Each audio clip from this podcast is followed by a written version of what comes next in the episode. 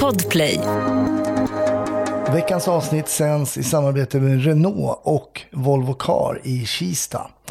Volvo Car är då alltså före detta Upplands motor.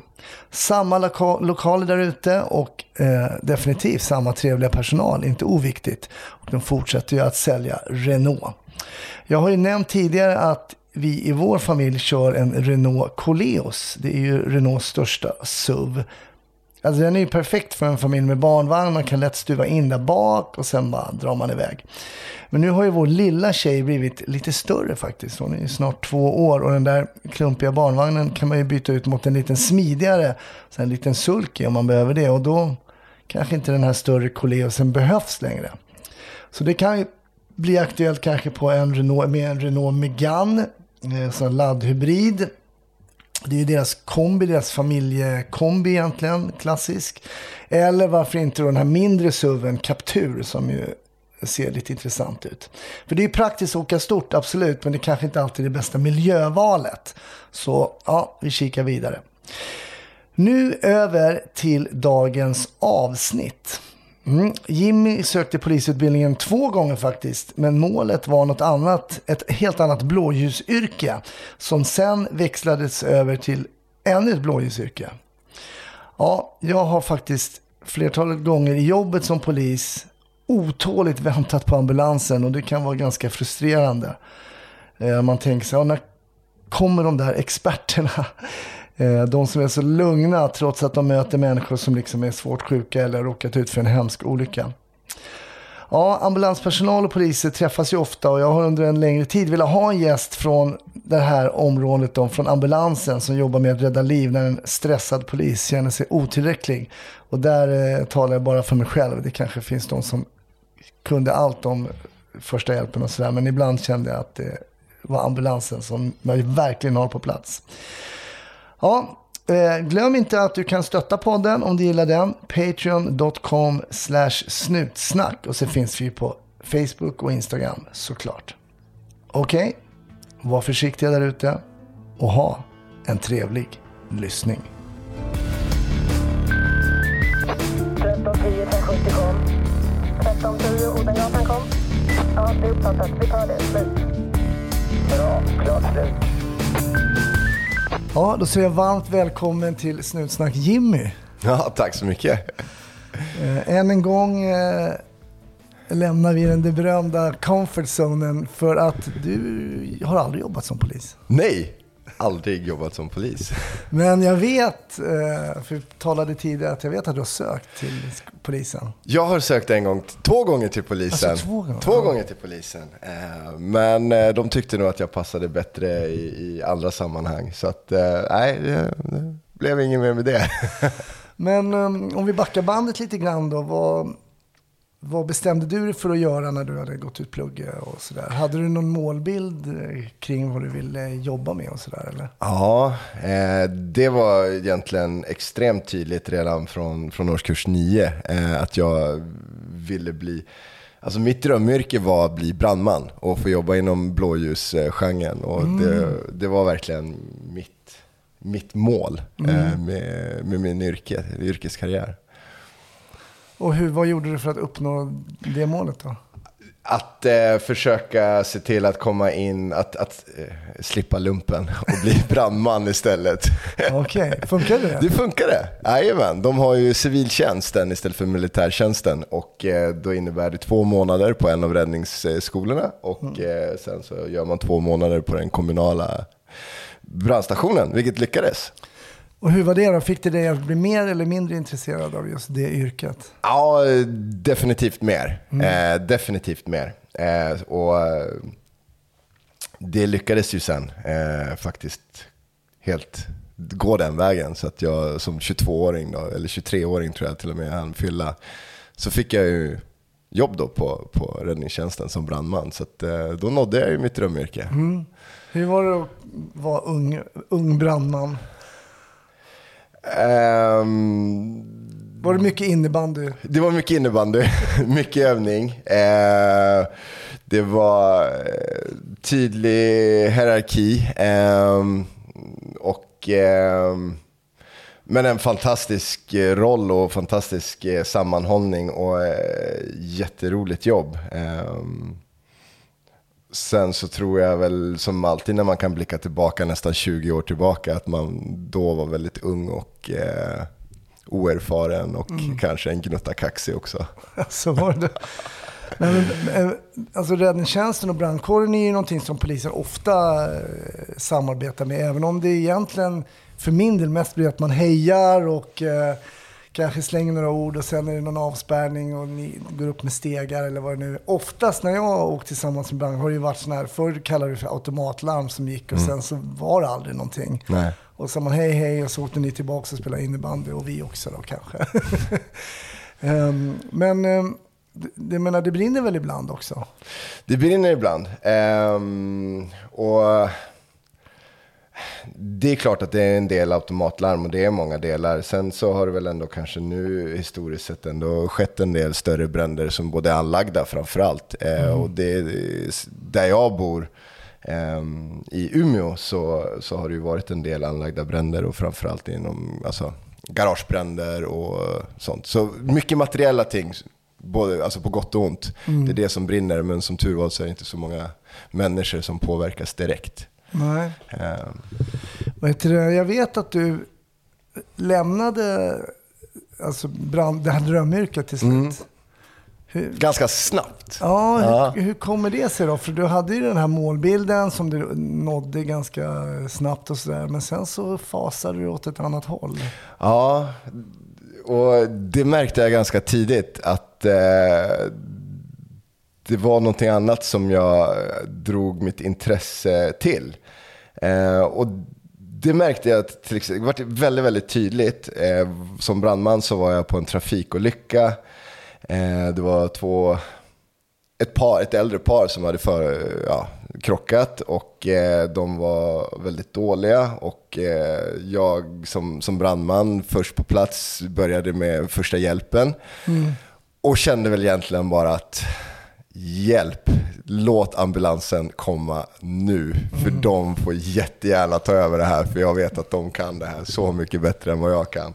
Just det. Eh, och när de kommer och de gör sin grej så, så kände man att shit vad de är duktiga och vad de kan påverka och vad de kan rädda liv. Mm. Eh, så ganska snabbt så kände jag lite grann att mitt intresse inom räddningstjänst eller inom blåljusen handlar om ambulanssjukvård eller akutsjukvård. Just det. Ehm, och då var jag redan inne i plugget och pluggade sjuksköterska så att, eh, det var ganska naturligt att eh, det är ju ambulanssjuksköterska jag ska bli när jag blir stor. Ehm, du hade så. inte blivit riktigt stor än. Jag hade inte riktigt blivit stor än. Men om vi backar lite där bandet och bara till den historien som du berättade. Du kom ja. på en... Um, Du kommer till en trafikolycka, du har ett par som är illa skadade mm. där och du kommer dit, ni, ni kommer dit liksom brandkåren och räddningstjänsten mm. är där först. Eh, vad, vad hade ni då för utbildning egentligen? Du säger du försöker göra lite förstahandsåtgärder mm. där. Va, va, vad gör ni då när ni kommer som, som brandmän då så att säga? Alltså... Det är lite grann också där vilken, vart du egentligen är placerad i bilen, vad du har för roll. Jag menar, chauffören mm. har sin roll, den som, som sitter fram med chauffören har ju sin roll, sin ledningsroll. Mm. Eh, de som sitter bak, räddningsdykarna då, de har ju också om man är första eller andra eh, sjukvårdare. Och sen så bestämmer man egentligen att ja, men jag tar föraren och du tar passageraren. Mm. Så framförallt att säkra, alltså kolla säkerheten och se till att det är okej att kliva in i, i bilen. Mm. Och sen det som är skönt, och det är någonting vi använder inom ambulanssjukvården än idag, är ju algoritmer som, eller akronymer som gör att vi kan tänka alltså, sansat och vad vi ska fokusera på när vi kliver in. Och det är ju den klassiska A B C. Den, den funkar ju alltid och det är mm. den vi också jobbar efter. Och det är att se till att andningen är okej och cirkulationen är bra, hur, vakenhetsgraden och vad har de blivit utsatta för. Mm. Och när man har gått igenom A B C D E och funderar på vad man ska göra, då börjar man om mm. eh, och se till att man, man försöker hålla dem vid liv. Mm. Eh. Men du kände ändå där då, om jag uppfattar det rätt, liksom att Du, du kände att du ville kunna göra ännu mer? Liksom, än... Ja, men absolut. Och, och, och framförallt känna att alltså det, där och då var de väldigt, väldigt dåliga och man känner att här kommer det nog kanske till och med vara så att om inte de här kommer och vi kan få ur dem bilen så, och det är ett tag att köra in till sjukhus, så kommer vi ha någonting som är mer allvarligt än bara att de är vakna och andningspåverkade. Mm. Um, och då känner att man kanske inte riktigt har kunskapen, man, man, man har beredskapsnivån att okej, okay, vad händer om de får ännu jobbigare med andningen? Mm. Kan jag ge mediciner? Kan jag sätta en infart och börja på, alltså påbörja en behandling? Kan jag skapa en fri luftväg om, om, om luftvägen blir ofri mer än att bara hålla hålla den. Man, man lär sig ju haklyft och man lär sig eh, sniffing position och alla de olika delarna. Vad är det men, för någonting? Sniffing position? Nej, men att, att, alltså, käklyft är ju det absolut vanligaste. Att, att se till att tungan faller tillbaka och att den inte blockar eh, eh, andningsvägarna. andningsvägarna. Eh, och egentligen bara känna att man har mer beredskap. Mm. Vad gör jag om det här sker? Vad gör jag om, om det här sker? Att och det är någonting man med erfarenhet inom sjukvården ändå utvecklar. Att mm. okej, okay, det är väl det hela tiden alla case går ut på. Vad gör jag om det här sker? Mm. Så vilket jag kan tänka mig också inom, inom räddningstjänsten än idag eller inom polisen. Vad gör vi om det här sker? Just det. Att man är helt enkelt mentalt för det. Ja, och det är väl också just det där tillbaka till, till att när man som, som tjugotreåring och är ganska oerfaren så har man ju en begränsad erfarenhetsnivå. Mm. Och ju, ju längre man jobbar i de här branscherna så får man ju fler verktyg i, i, i ryggsäcken. Att så här, ja, men vad händer? Vad gör vi nu? Vi har ju pratat om det i podden många gånger, folk som kommer ut som nya poliser. Och nu har vi ju sagt det här utan att säga det, men du går ju vidare och blir sjuksköterska och ja. ambulanssjuksköterska som du ja. jobbar som idag. Ja, precis. Men vi har ju pratat om det när man kommer ut som ny, och det handlar ju om vilket yrke som helst. Men jag kommer själv, man var ny på Norrmalm och man fick en snattare på Åhléns, fick man ju nästan lite puls. Var det samma sak för dig när du satt i ambulansen då för första gången och skulle åka ut och på larm och grejer? Ja, men självklart. Um, för det är ju någonting som ändå kanske är det också som... En kanske är det som gör att man tycker att det är ett väldigt, väldigt roligt jobb. Mm. Är ju att du är ju tillsammans med din kollega eller tillsammans med ditt team, om vi pratar räddningstjänsten eller inom polisen. Mm. Så är du ju ensam att lösa uppgiften. Mm. Eh, du, du är där. Det, du har inget sjukhus i, i, i ryggen eller någon röntgen eller mm. någonting. Utan du är bara där. Eh, så i början så var ju allting nytt och spännande och häftigt. Så även om det då var bara att någon eh, hade ramlat och låg på marken och man fick åka en prio etta för att det var utomhusmiljö, så, så gick, ju, gick man ju igång på alla cylindrar och tyckte det var jättehäftigt. Eh, och, och, och den... Eh, Den känslan är väl inte lika häftig idag som den var då. Uh, ja. Men vi pratade också i, i podden pratade mycket om poliser, jag berättade om stresskonen. Ja. Och den stresskonen behöver man ju inte alltid få för att man själv är under, så att säga, attack. Utan det är ju, stress kan man ju få av väldigt många orsaker, men också att, att liksom stressen att hjälpa någon. Mm. Och jag kan tänka mig att ju fler case man åker på så kanske den här stresskonen blir lite, den liksom vidgas och är inte så, ja, men så defini- smal. Liksom. Absolut, och det är ju det, är ju det som är, är också utmaningen och det som man tycker själv var extremt, alltså när man hamnar i konen. För att någonstans kan man ju alltid tänka att man då med, med patientomhändertagandet att man utgår ifrån från A, B, C, D, E. Och man, det, kan man ju, det gör vi ju på alla patienter. Mm. Oavsett om det är Agda nittio år eller om det är trauma. Eh, så, så, så, så jobbar vi efter den delen. Men mm. det som också blir en kon är ju till exempel att vi sen ska få den här patienten att ta sig från A till B. Och, och är man väldigt stressad så ser man inte kanske den lättaste lösningen. Och sen när man tittar utifrån... Kan du ge ett exempel där? Oh, ja, men alltså det är ju... Alltså jag tror att definitivt i början när man var... Så kan det till och med exempel vara så att hur ska vi få ut den här patienten från, från vardagsrummet till ambulansen? Och...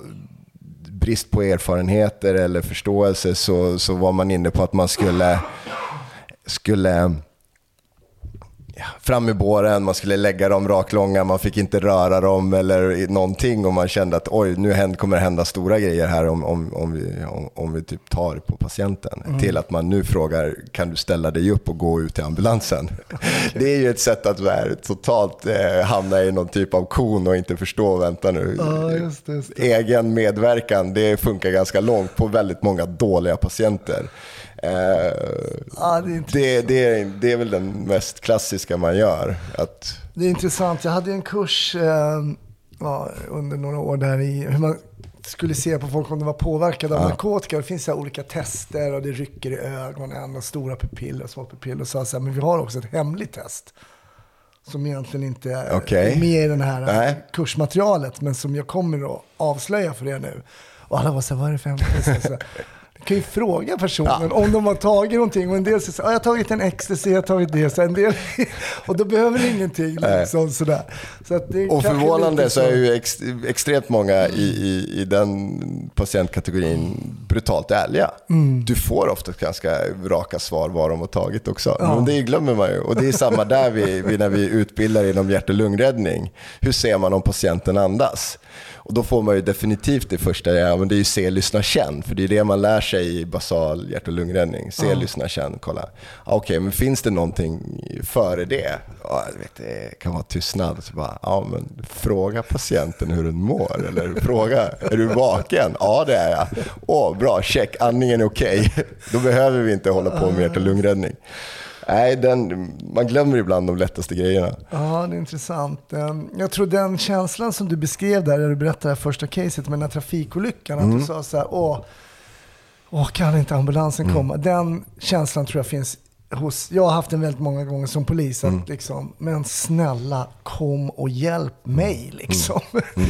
Det är lustigt att man tänker mig, det är patienten som behöver hjälp såklart. Men jag har känt så några gånger, och jag har också känt en typ av efteråt att jag var för outbildad själv. Mm.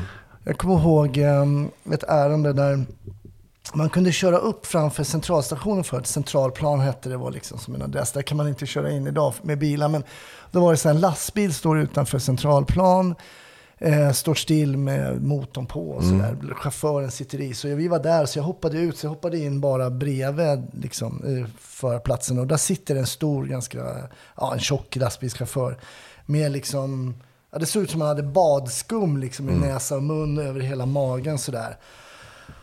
Ja, jag visste inte ens vad det var. Jag var också, jag hade precis nu blivit polis. Jag var så här tjugotvå tjugotre år. Kände, han fick ingen puls. Han var fortfarande varm. Jag larmade då, och då kom det en sån läkarbil. I Stockholm var ju som mm. akut läkarbilar då. Och de kom väldigt fort, även om jag kände, det kändes som att det rullade in. Och så sliter ut den här personen ur en lastbil, ändå en bit upp liksom. För det är inte, då tänker man, oj, här går det liksom bryskt till. Men jag menar, det är bara ut med han, in med någon sån här tub, intuberar honom, håller på där för fullt. Tyvärr så överlevde inte den här killen då, men sen kände efteråt det därifrån, alltså jag gjorde ingenting, jag visste inte vad det var. Sen förklarade de att det var någon ödem mm. eller något sånt där. Men då kände jag bara, kunde för lite.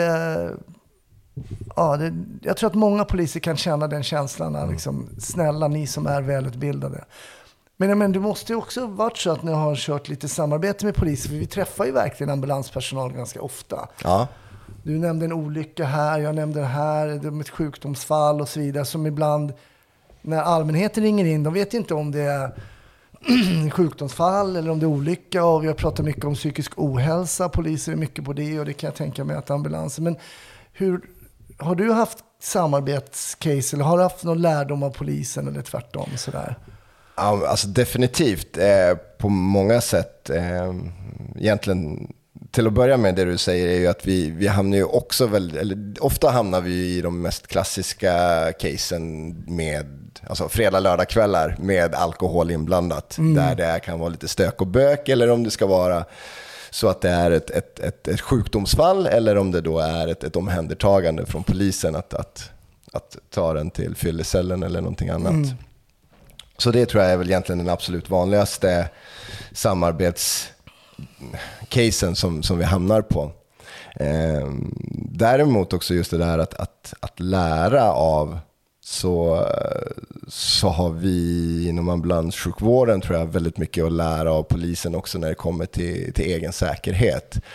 Um, och det är ju någonting som vi börjar, tror jag, mer och mer prata om inom sjukvården. Att eh, tänka på så här hotfulla situationer och miljöer och hur vi ska förhålla oss till det. För tidigare så upplever man väl att, att, att ambulanssjukvården har varit en, alltså en fredad verksamhet och en mm. organisation. Men, men där märker vi att vi blir ju mer och mer utsatta också. Eh, hot och våld, eller man kastar sten på, på räddningstjänst och ambulans också. Mm. Eh, helt sanslöst. Det är helt sanslöst. Eh, och, eh, men det är någonting som jag tror att vi generellt historiskt har varit ganska fredade och skyddade, och vi är väl kanske fortfarande lite naiva och tror att det här sker inte och det påverkar inte oss. Mm. Men eh, ganska så här... rolig händelse var när jag jobbade här i Stockholm på ambulansen, och vi får ett ärende om, jag tror att det till och med var så att det var en överdos i en lägenhet, och det var någon typ av att det skulle vara två eller fler personer inblandade, och de hade ringt och det var någon där och som, som behövde hjälp med andningen.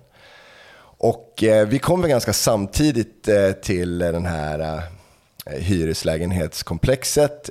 Vi tar med oss alla vår utrustning.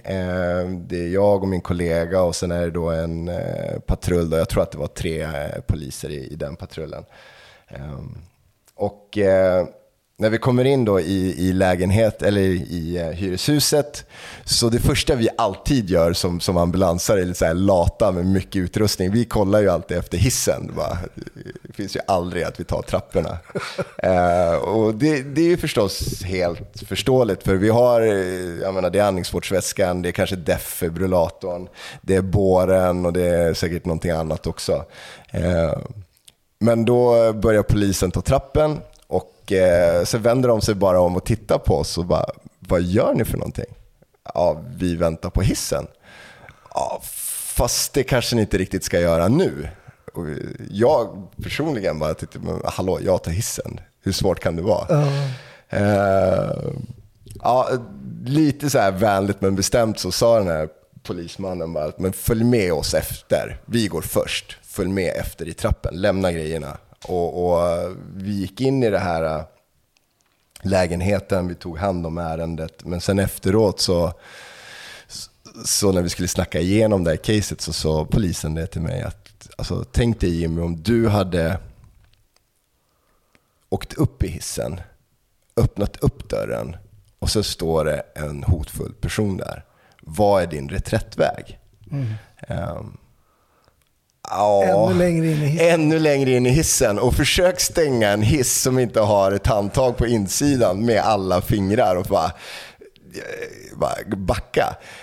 Um, och det var en sån händelse som i alla fall har fått mig att verkligen tänka på att vänta nu, det här är inte bara att kliva in som ambulansar, utan mm. hur är det? Och där tror jag den händelsen födde väldigt mycket av att vi har extremt mycket att lära av polisen i att, att hur vi förhåller oss i de här situationerna, hur läser vi av situationer, att vi, när vi kliver in i en lägenhet, att inte glömma att vi är så fokuserade på att hjälpa, så vi springer fram till den här patienten som ligger där i soffan och behöver hjälp, men det kan ju, hur såg det ut i köket, hur såg det ut i sovrummet på vägen in, ligger det någon fler där inne, eller mm.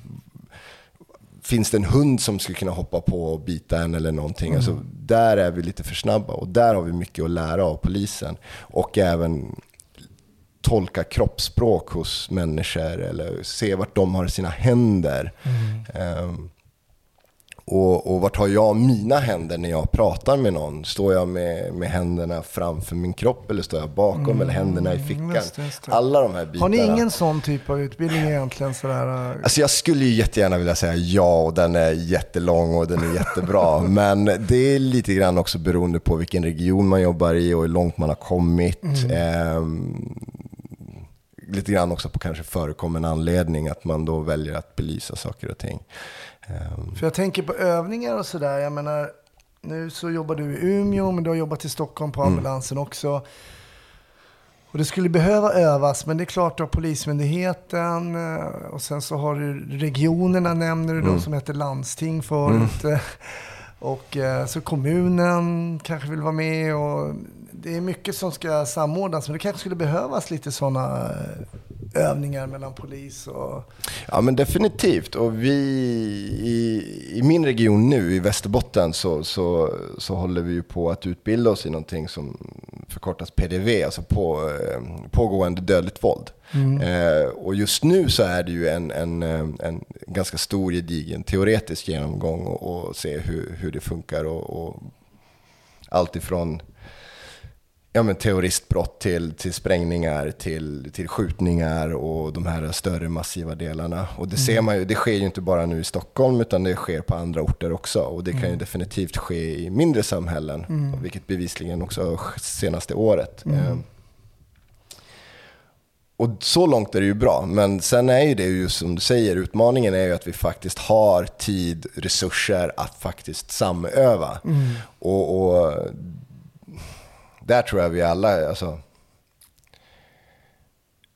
jag tror att alla vill öva. Alltså vi, fotfolket som är, vi vill öva. Men att, att få ihop då de här tre stycken olika kommun, region och myndigheten att göra det och känna att man satsar på det. Mm. Det tycker jag, det, gör, eller det finns ju inte. Mm. Um, och det är oftast där också bara att, att titta på, det är ju att samverka eller att, att öva och vara samspelta. Men det ser man ju också på, på alla egentligen utredningar efter sådana här stora händelser, så är det ju till exempel kommunikationen, mm. rakeltrafiken, hur vi kommunicerar med varandra. Um, den brukar man ju alltid få en ganska saftig kritik att mm. den var undermålig. Det. Och det, det är ju bara öva, öva, öva som gäller. Och får vi inte göra det tillsammans då... Nej, för det är intressant, för den här inputen som du berättade om, hissen där, kom ju bara av en, ett ärende så att ja. säga. Då blev det en lektion. Ja. Och jobbar man tillräckligt länge får man många sådana här små lektioner och blir en duktigare polis eller, eh, eller ambulanssjuksköterska så att säga. Men det borde ju kunna komma lite mer kompakt att alla får det här. Tänk på säkerheten, ta inte hissen, följ med poliserna upp och så vidare. Och, så vidare. Och den, stannar ju, den kan ju stanna hos mig. Alltså mm. om inte jag då tar och utbildar mina nya kollegor eller Just. att vi hamnar i en, en, en liknande situation. Och nu... Har du fört den vidare någonting? Ja, men det gör jag, tycker jag. Alltså, för det, den, den var så tydlig för mig. Mm. Eh, och, och samtidigt där också just med erfarenheten att man inser att vi är inte fredade längre. Och det... Har du känt någon skillnad, just det, har du känt någon skillnad från att du började eh, kring just det här att... att det är någon liten annan inställning? För man tycker att poliser kan man ju förstå att det kan finnas då... Folk har problem med auktoriteter, folk har problem med att man, kan fri, man har rätt att liksom beröva folk sin egen frihet. Det kan ju inte ambulanspersonal göra, inte räddningstjänst, brandkår heller. Mm. Men att man ska ha hysa det här mot, mot folk som bara vill andra verkligen väl är ju oerhört märkligt. Alltså. Ja. Um. ja, det kan jag inte säga. Det, det tycker jag att jag har, har märkt och... och... Framförallt är det väl alltså tydliga exempel på det är ju kanske det i, i sammanhang där du har fester mm. där någon har druckit extremt mycket alkohol och, och slocknat och vi kommer, de då sen blir oroliga och istället för att ta hand om och hjälpa sin kompis så ringer man ett ett två och oh. tänker att ambulansen, det är jättebra om de kan komma. Ja, uh, just, just en sån grej. Och sen så kommer vi dit och vi gör en bedömning och så att säga utesluter allting som, som skulle föreligga någon sjukdomstillstånd, utan den här personen är full. Mm. Uh, där har man kanske märkt att det blir ibland också just igen med alkohol inblandat en, en, en, en stämning att ja men varför tar inte ni hjälp den här personen? Ja men vi hjälper ju personen, men det är nog läge att den sätter sig upp och tar en promenad och dricker kaffe och Mm. ge fan i alkoholen. Ja, så kommer den här och nyktrar till. Ja, jag fattar. Och bara, men varför kör ni inte in den till sjukhuset? Ja, fast det är ju då inte kanske akuten som ska ha den här personen, utan mm. det är ni som får ta hand och hjälpa eran kompis. Just. Då är det lätt att det är just det här att det är två olika bilder av, av och sen står man och filmar och så står man och filmar och sen så börjar man då bli lite kaxig och, och tänker att ja men nu nu är ni, ja, lite grann auktoritärt där också, att nu, nu, nu får ni göra det här. Mm. Och eh, ja, men det, då kan det bli hotfullt mm. av den anledningen. Och det, det är så onödigt, för det är ju alltså från att vi vill hjälpa en person till att de då känner att de har rätt att hoppa mm. på oss. Och det har lett så långt ibland att en, ett skede där jag själv har varit med är att vi har ju då fått ta in patienten i ambulansen för en, för en medicinsk kontroll, men den är så hotfull så att vi har låst in oss i ambulansen där de står och bankar och, och försöker komma in i ambulansen. Ah, det är inte klokt. Som sjuksköterska i en ambulans så åker du ju på ett, alltså verkligen, det måste ju vara otroligt spektra liksom av, av olika jobb och sådär, och du får säkert frågan, och du kommer få frågan om det också. Men jag vet ju när poliser får frågan och säger, oh, har, det, då är det så, har det varit i biljakt, har du skjutit någon? Mm. Så här, jag tänker att det motsvarar det. Men vad är det som har påverkat dig genom åren liksom, som har liksom, frågan till polisen är alltid så här, berätta ett minne som du har. Mm. Och då tänkte jag ställa den frågan till dig också som ambulanssjuksköterska, liksom att ett minne är, nu blir det himla lång krånglig fråga här, men är det det spektakulära så att säga mm. som du har kvar i huvudet, som vi tänker på att nu flyger armar och ben och så, eller vad är det som har påverkat dig? Vad, vad, vad har du för minne som du skulle kunna berätta för oss? Ja, men det är precis som du säger. När man träffar någon och man berättar att man jobbar som ambulanssjuksköterska i ambulansen, så säger jag, ah, då får ni se jättemycket. Kan du typ berätta någonting? Och då förväntar sig alltid folk att, att det ska vara det där blodiga och traumat. Eller... Och det är klart att vi, vi ser ju det, men det är inte det som sätter sig. Det är, i alla fall inte för mig, och jag kan bara mm. prata för mig, men, men jag tror också, jag upplever att mina kollegor har samma känslor, att det är andra situationer. Um, och det är ju, för mig så är det bland annat när, eller det blir när barn är inblandade. Mm. Uh, och det kanske inte alltid heller när det är barn som är sjuka som, mm. som blir de jobbigaste situationerna och som man bär med sig, utan det är till exempel när mamma eller pappa är sjuk mm. och barnen är kvar och de ser det här, eller de, de, de hamnar i ett läge där de egentligen inte får vara barn längre. Nej, jag fattar. Ett sånt case var i början av min eh, yrkeskarriär, så jobbade jag i en eh, mindre ort utanför Göteborg, Allingsås. Mm. Eh, där vi eh, tillsammans med polisen får ett eh, ärende om en kvinna som, nu vet jag inte hur larmet kom in, men jag tror att det var en anhörig på annan ort som hade ringt och sagt att ni måste åka till den här, till den här bostaden, för nu håller den här mamman eller den här kvinnan på att må väldigt dåligt. Hon hotar att ta sitt eget liv. Mm.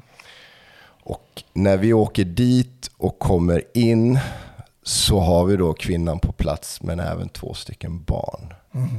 Eh, barnen var någonstans runt fem och två år gamla. Eh, och det jag minns var att när jag kommer in, så ganska snart direkt när vi förstår att det här är, det här kommer bli ett läge där då polisen kommer att, att ta ta hand om kvinnan mm. för att det är hot om livet. Hon kommer nog mest troligtvis att ta sitt liv. Så suger femåringen tag i mitt ben. Jag verkligen så här tar och kramar mitt ben. Hårt alltså. Hårt verkligen. Så här, släpp, släpper inte taget. Mm. Och så tittar bara rakt upp så här mot mig. Och bara, jag vill inte att socialen tar mig. Och då bara, det gör så ont i kroppen, och bara förstå också att där och då så har den här femåringen alltså förstått vad allt det här egentligen innebär. Och då är också just det här, här har tyvärr den här, det här barnet, den här femåringen redan varit i. Mm. För hon f- förstår att när det kommer in två stycken ambulanspersoner eller i personal och två poliser, mm. så innebär det det här. Mm.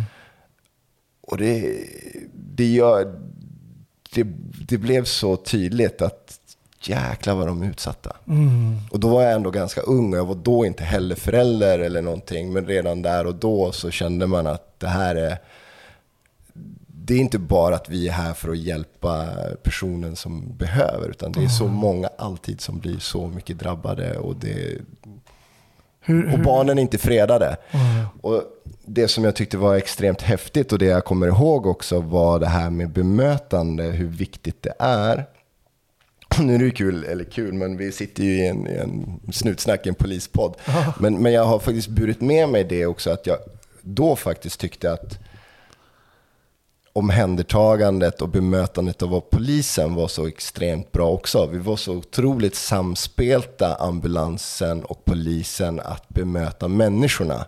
Inte bara vara i en typ av uniform att vi ska bara kliva in och göra vårt jobb, utan det är individerna alltid där. Mm. Och tvååringen, det var en, en polis som tog med sig tvååringen och gick bak, och där fanns det kaniner.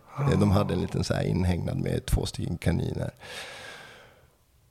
Och de gick bak och tittade då, och, och tvååringen fick då berätta om vad kaninerna hette, och, och såg hur hon, eh, polisen på något sätt bara s- tog ner sig själv till den här tvååringens nivå. Eh, Och det var riktigt, riktigt häftigt att se. Mm. Att också just där och då i den här delen bara ägna sig till tvååringen och bara låta den personen, individen, få vara en tvååring.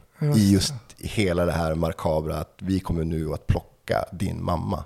Och att vara kanske väldigt icke-polisiär. Ja, men precis. Att skala bort eh, ja, det här. Allting. Det var... Ja, men det var kul att se, och det är också någonting man har burit med sig väldigt länge. Men, men igen, när barn indirekt blir påverkade, mm. det, det är alltid någonting man bär med sig. Mm. Och hur att det är de som är de viktiga, mm. även i det akuta skedet på det. Man får inte glömma bort dem i det.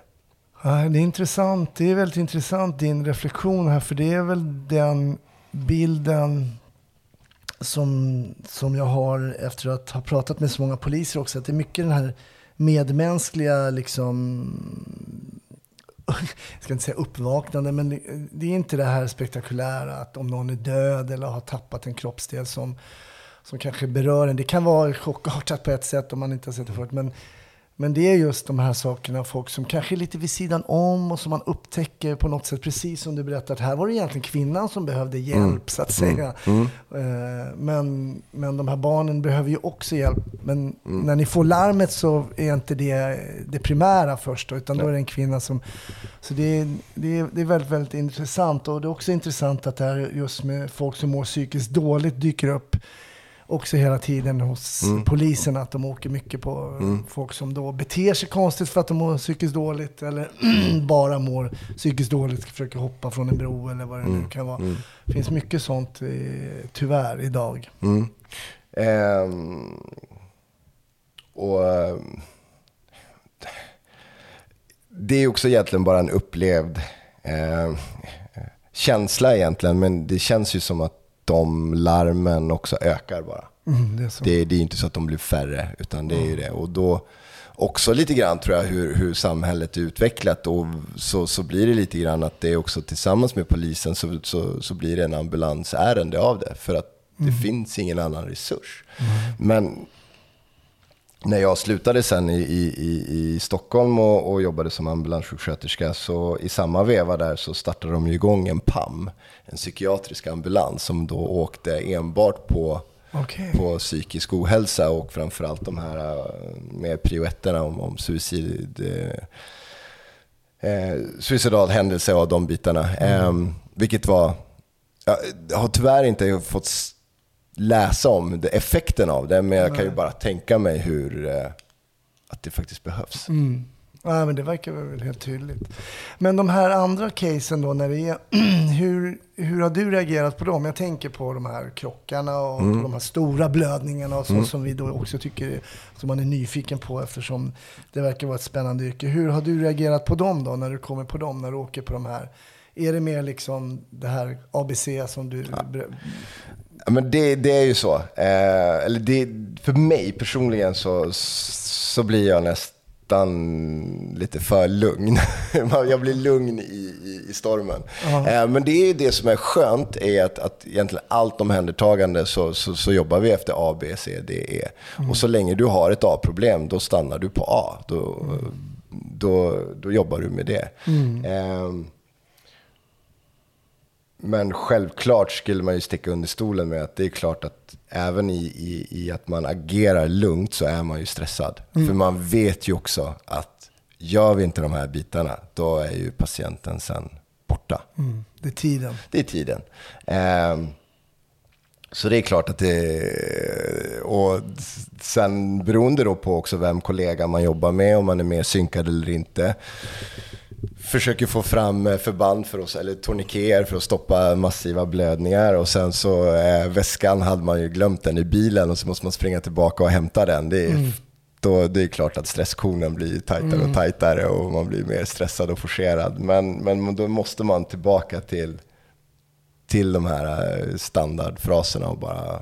Vad gör vi? A, B, C och tänk högt. Mm. Och igen, det där är också viktigt att vi pratar om samverkan och övning med med, ol, alltså med olika myndigheter, men också just det här vikten av att faktiskt få, få öva med sina kollegor mm. eh, och verkligen göra det i de här situationerna. Mm. Vi tränar ju extremt ofta på hjärt- och lungräddning och, och hjärtstoppen, men även att träna i andra sammanhang som bilolyckor eller trauman eller ja ska jag säga, trauman när du har sprängningar eller några andra typer av komponenter där det faktiskt då är väldigt, väldigt, väldigt, väldigt svårt sjuka människor. Mm. Men vad är det bästa då? Vad är det bästa med ditt jobb då? Vad, vad tycker du eh, när du kommer till jobbet liksom? Var, varför tycker du att det är fortfarande är roligt? Ja, fast jag tror att det är lite grann av det där klichésvaret egentligen. Man vet aldrig vad man åker på. Nej, eh, visst, och det, det, jag det, kan köpa det. Ja, fast det är Det är skittråkigt svar. Men det är lite grann det som är. Och, och framförallt också att man är, man är tillsammans med sin kollega ensamma att ta mm. de besluten. Att, mm. att, att hur hjälper vi den här personen på bästa möjliga sätt? Mm. Eh, och som sjukvården och ambulanssjukvården har förändrats lite grann också, så är, åker vi inte bara på, på prio ettor idag där vi ska åka direkt in till sjukhus, alltså load and go eller mm. tid till kniven, utan det är mycket också hur, hur hjälper vi dig på bästa möjliga sätt. Kan till och med vara så att du kanske nu efter den här insatsen kan kvarstanna hemma mm. och då göra den bedömningen. Mm. Till exempel när du har en diabetiker som är låg på socker och nästan är medvetslös, och vi då kan så att säga sätta en nål, ge socker så att den personen vaknar. Så mm. från att vi har egentligen ett A och B-problem och, och en medvetslös patient till att vi sitter vid köksbordet och pratar mm. och, och fikar till att okej, okay, känns det nu okej okay att du är kvar hemma? Eller, ja, för de vill ju oftast inte åka med, för ja. Det här har de varit med om tidigare. Och då tar det bedömningen, beslutet, informera patienten och, och de här bitarna till att åka till nästa uppdrag. Mm. Så det är ju, det är jag och min kollega, och vi vårdar utanför sjukhuset. Mm. Det är det vi, och där ja, det vet vi ju inte riktigt vad, vad, vad dagen erbjuder. Så att det är det som är det häftiga med det egentligen. Ja, det är min bild alltid varit att du pratar om det här lugnet. Det är klart att om man, om man ser lugn ut så kanske man är stressad. Och oh, så. Ja. Men, men det är det som jag alltid uppskattat när ambulansen har kommit, att de är så lugna. Då känner man så, åh oh shit, de är så proffsiga. Och så där. Men det är väl som alla som jag har liksom, i en yrkesålder, så hoppas ingen avslöjar mig att jag inte kan hundra procent av vad alla tror.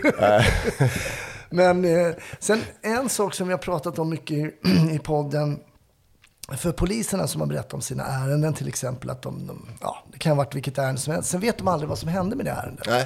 Men jag tänker att ni kanske kan få en bättre uppföljning om ni jag menar, ni åker tillbaka till sjukhuset, ni har haft något trauma eller någonting, och sen kan ni kanske träffa den där läkaren två dagar senare, så här, jobbade inte du när, mm. så kanske ni kan få lite feedback kring vad som hände med det, och hade ni gjort rätt och så vidare och så vidare. Då, då kommer vi till det här tråkiga svaret, patientsäkerhet. Ja, får de inte bättre det? Är det sant? Um, det, Herregud.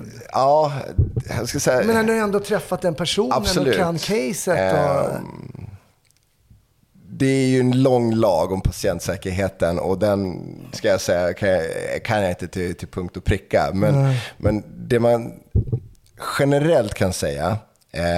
Så finns det undantag såklart, men det är ju att när vi då har vårdat patienten från hemmet till sjukhuset och mm. vi är klara, mm. så är själva vårdtillfället avklarat för oss. Och sen blir det ett nytt, sen blir det ett vårt nytt tillfälle, eller att vi lämnar över. Så då har inte jag egentligen då rätten att, att, att följa den så långt som möjligt. Aha. Men nu är det två olika grejer. Det ena var faktiskt, det var faktiskt en av mina anledningar varför jag för ungefär sex år sedan valde då att ta ett uppehåll från sjukvården och, mm. och sluta som ambulanssjuksköterska mm. för att jag kände att jag aldrig fick reda på vad som hände. Okej. Eh, sen att verkligen gå in och, och se att ja, men vad hände, och vi körde in det här stroke-misstanken. Var det en blödning eller var det en propp i hjärnan? Lyckades de rädda den? Eller, och gjorde vi rätt? Gjorde vi rätt bedömning, eller var det... Ja, var det någonting helt annat som vi totalt missat? Eller mm. klassiska är ju bröstsmärta. Och den har ju extremt många diff-diagnoser. Var det i slutändan bara en, en, en panikångest? Eller var det ett lungemboli? Eller var det buksmärta? Eller var det någonting annat? Mm.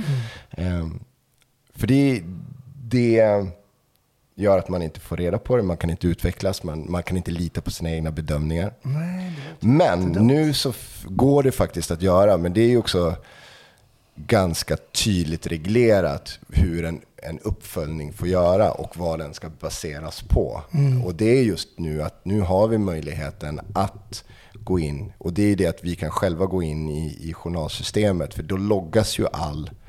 vad jag gör i journalerna. Mm. Så att jag får ju bara läsa till exempel det som berör eh, det akuta. Just det. Framförallt då det vi vill veta egentligen. Mm. Det är ju akutläkarens bedömning på akuten. Mm. Gjorde den samma bedömning som jag gjorde ungefär tre timmar tidigare då till exempel. Eh, och visar röntgen att det här var ett... benbrott, eller var det en propp i huvudet, var det verkligen en stroke? Um, men det är också då att det ska göras inom en viss tid, och det ska bara regleras och det loggas och man kan ha koll, och det är uppföljning. Så att det där att, att i korridorsnacket så, så, så finns det ju alltid det, det den officiella och inofficiella, men, oh. men tillbaka, om vi ska verkligen vara Street by, Street by the book, så har du patientsäkerhet. Ja, okej, okay, jag fattar. Men, men jag måste personligen säga att det har blivit mycket, mycket bättre. Och då gör mitt jobb också mycket, mycket roligare. Det för jag kan jag. utvecklas. Jag för att då kan jag också lita på mina bedömningar. Och jag kan också lära mig av de bedömningar jag faktiskt missar. Mm. Intressant. Ja, vi ska runda av. Jag vet att du ska berätta ett annat spännande case i Patreon-avsnittet ja. om ett hjärtstopp. Ja. Ja, men det tar vi då. Men vi ska väl sammanfatta lite. Mer övning skulle behövas. Ja, så definitivt. Ni som jobbar på regionen, kommuner, polisen kan väl sätta ihop en övning om ni, sätter på, om ni har mandat för det. Um, nej, men tack för att ni är där ute. Alltså ni ambulanskillar och tjejer. Det är otroligt skönt när ni kommer på plats. Oavsett om det har varit en polis där innan eller bara man ringer. Det är fantastiskt häftigt. Men jag brukar alltid fråga mina polisgäster om de kollar på polisfilm, men du kanske bara sitter och kollar på så här eh, vad heter det? Sjukhus, vad, är det? vad heter de då? Vad är det? Ja. Vad heter det? E R? E R, E R. Ja. Nej, shit, då blir man bara frustrerad.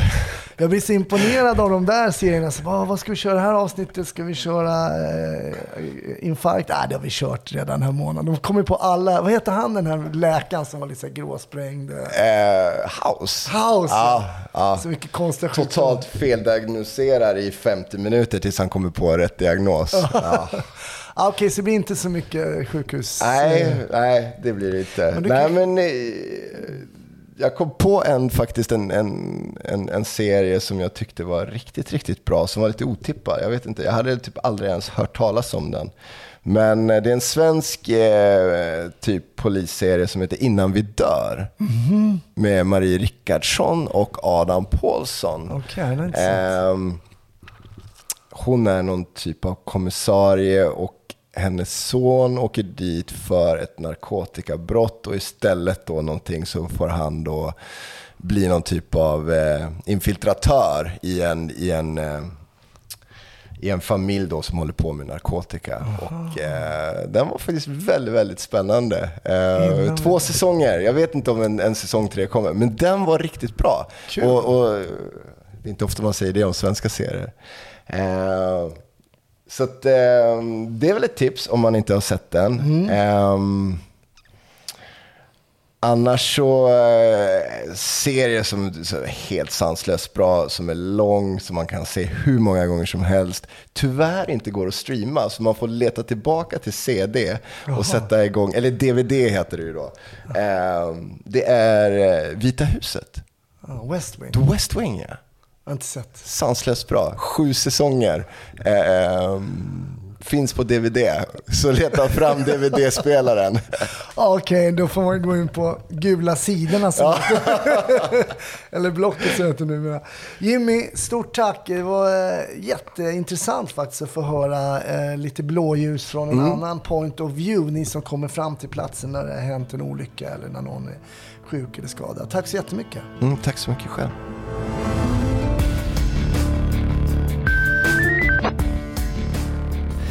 Tack för att du har lyssnat på Snutsnack. Vi är tillbaka nästa vecka. Nästa tisdag som vanligt släpps ett nytt avsnitt.